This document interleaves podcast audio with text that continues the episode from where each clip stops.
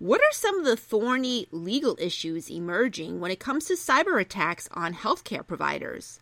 I'm Marianne Kolbasuk McGee, Executive Editor of Information Security Media Group. Today I'm speaking with Patricia Carreiro, a litigation attorney at law firm Axinn, Veltrop, and Harkrider.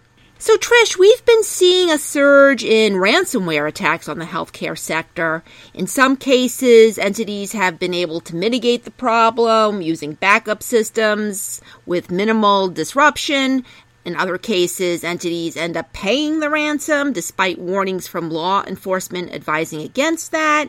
And then in other instances, the malware badly disrupts the entity's operations, including clinicians having little or no access to patient data in order to carry out care. So, Trish, with that said, what are some of the top legal issues that are emerging from these cyber attacks on healthcare entities, especially when the delivery of patient care is seriously impacted? Sure. And Marianne, I think you've hit on the big distinction there, which is, you know, when is it just information? What happens then? What issues are there versus when patient care is implicated? So when you just have information being taken first with those ransomware attacks, there the big issue is standing, right? And you've noted this before, I know. And the issue people were initially having is okay, my information was compromised, but what then? If I wasn't harmed in the physical sense, if fraud wasn't actually committed, then those people have had trouble establishing an injury in fact. And so, for a little bit of background there, Article 3 of the Constitution restricts federal court jurisdiction to cases and controversies. And one element of that is the injury in fact. And courts are currently disagreeing over whether people whose information was taken, but if they hasn't really been misused yet, have an injury in fact sufficient to give them standing to sue in federal court. So you've got the District of Columbia, the Third Circuit, the Sixth Circuit, the Seventh and Eleventh Circuits, and they generally favor giving those people standing to sue in federal court. But then you have the Second, Fourth, and Eighth Circuits who are opposing it. Now, the Supreme Court, I'm sure, will chime in on this issue in the future. They've given some guidance before, but it's always led back to a split. There was always more ambiguity for us to talk about. And I think that's going to continue.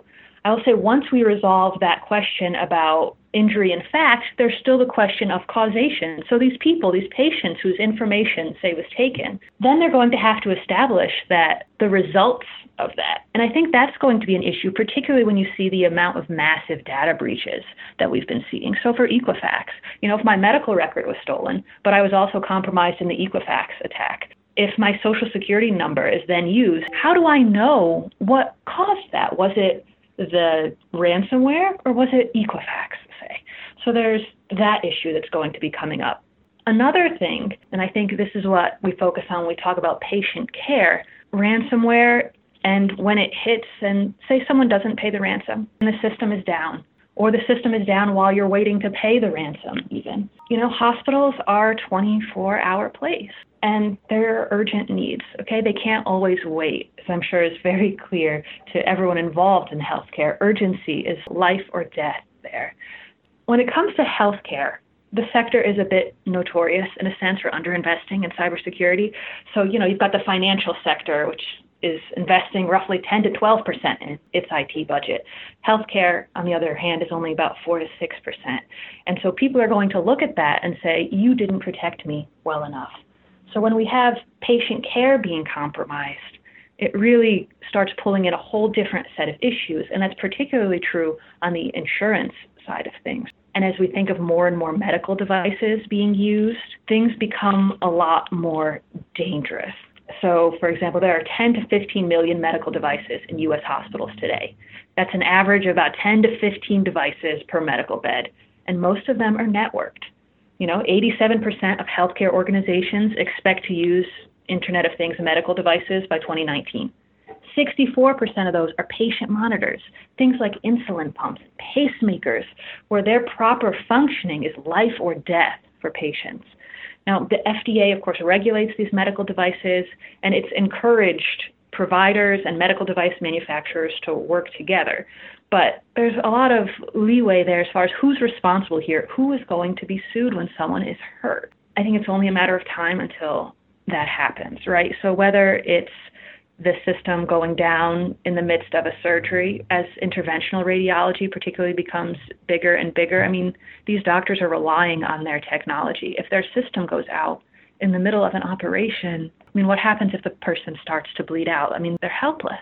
Or even when you just think about medical information not being available. So someone needs blood at that moment. And if you don't have their medical record, then you don't know what type of blood to give them, or you don't know that they're allergic to the particular type of medicine that you were about to give them.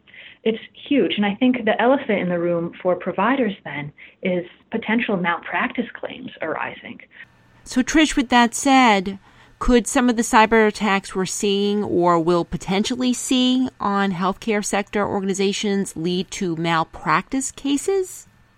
I will say I certainly expect one of the trends that we're going to be seeing as people start becoming injured by these hacks being malpractice as a new claim against healthcare providers based upon their cybersecurity. Now, I don't expect it to be immediate, reason being that for liability in a malpractice case, the patient usually has to show a deviation in the standard of care, which is of course based on, you know, what other providers are doing. And as we said, healthcare is a bit notorious for underinvesting. Eventually, though, particularly with all the guidances we've been seeing issued about cybersecurity, the cybersecurity standards will develop into a standard of care, and malpractice claims will be brought using that. It's going to be a really uncomfortable thing for providers, which then, of course, leads to the question of is that going to be covered by insurance? I will say that'll depend. Uh, there are some potentially massive gaps there. So, Trish, with that said, do current malpractice policies protect clinicians against medical mistakes that are caused by or related to cyber attacks? Has this been tested yet in the courts, for instance? This is sort of an open question that's out there. Reason being, you haven't seen the physical injuries, right? So a lot of what's talked about here is we've seen people say you can hack these devices. You know, people studying it say these are vulnerable, we can hack them, but we haven't actually had a hacker, a malicious hacker, go in and cause those physical harms. But when you're looking at them, so whether there's going to be coverage is going to depend upon a few things, one being what happens, right? Whether someone is physically harmed or whether it's just data that's compromised. So with cyber insurance policies, those generally have a physical harm exclusion. For a doctor, that's one heck of an exclusion. The cyber policy may help with the costs associated if a data breach is simply compromising some patient information. But if someone is physically harmed, that's excluded under cyber policies. isn't going to cover those costs.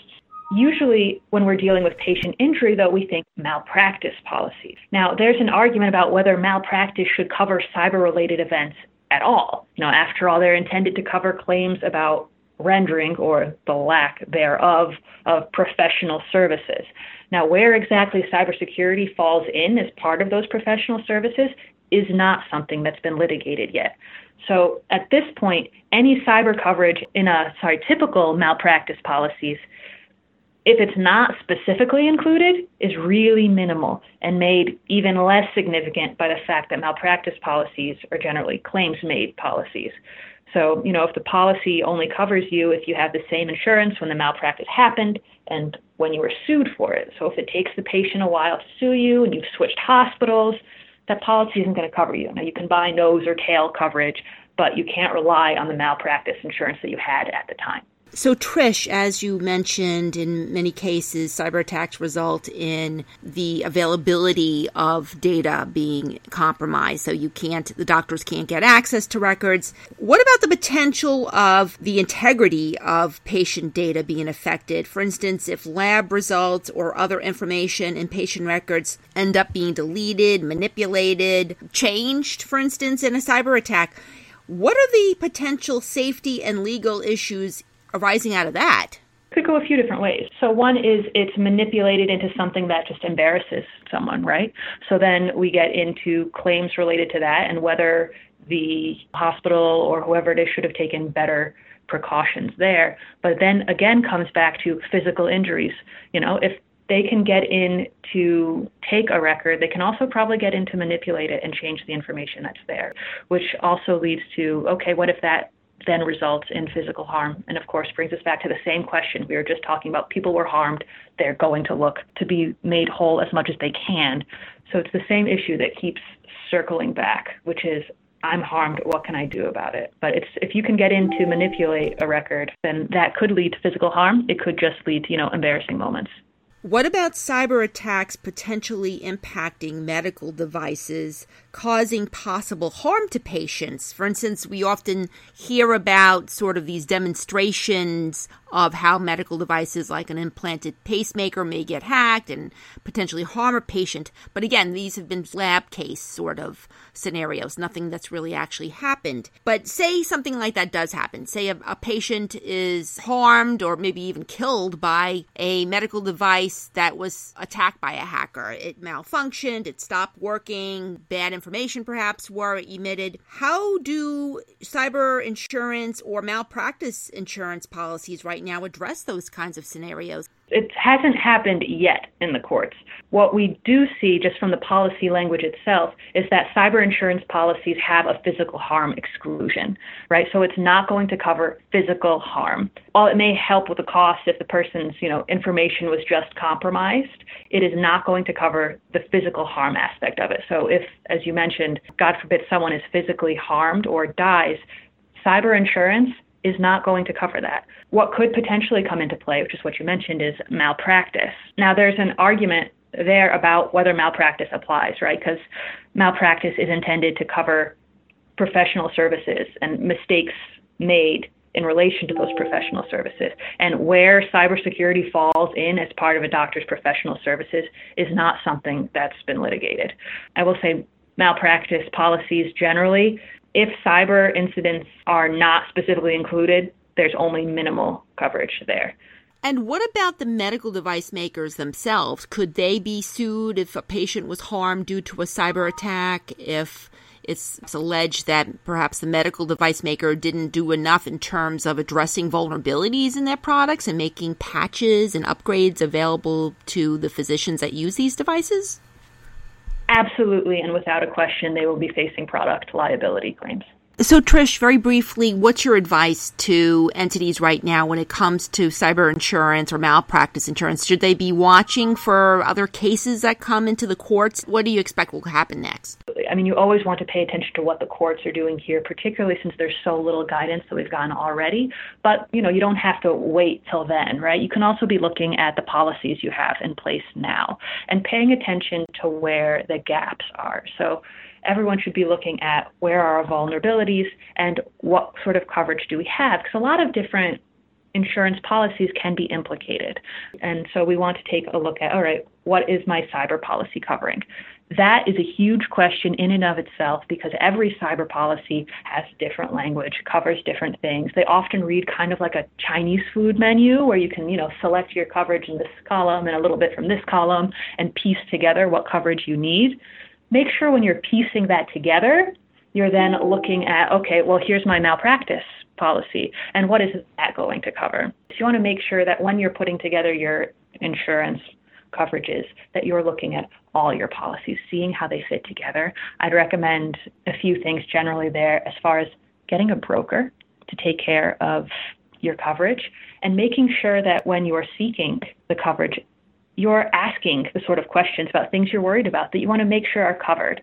Because what can happen then is if the insurance company then ends up saying, you know, that's not something that was covered, then you want to be able to say, but I thought it was and why. Um, you want to be able to say, in this email, I asked the question and I was told. And by having the broker, you build in sort of an extra person that you can go after in the case of if you are surprised by what you expected your coverage to be. Thanks, Trish. I've been speaking to attorney Patricia Carreiro. I'm Marianne Kolbasuk McGee of Information Security Media Group. Thanks for listening.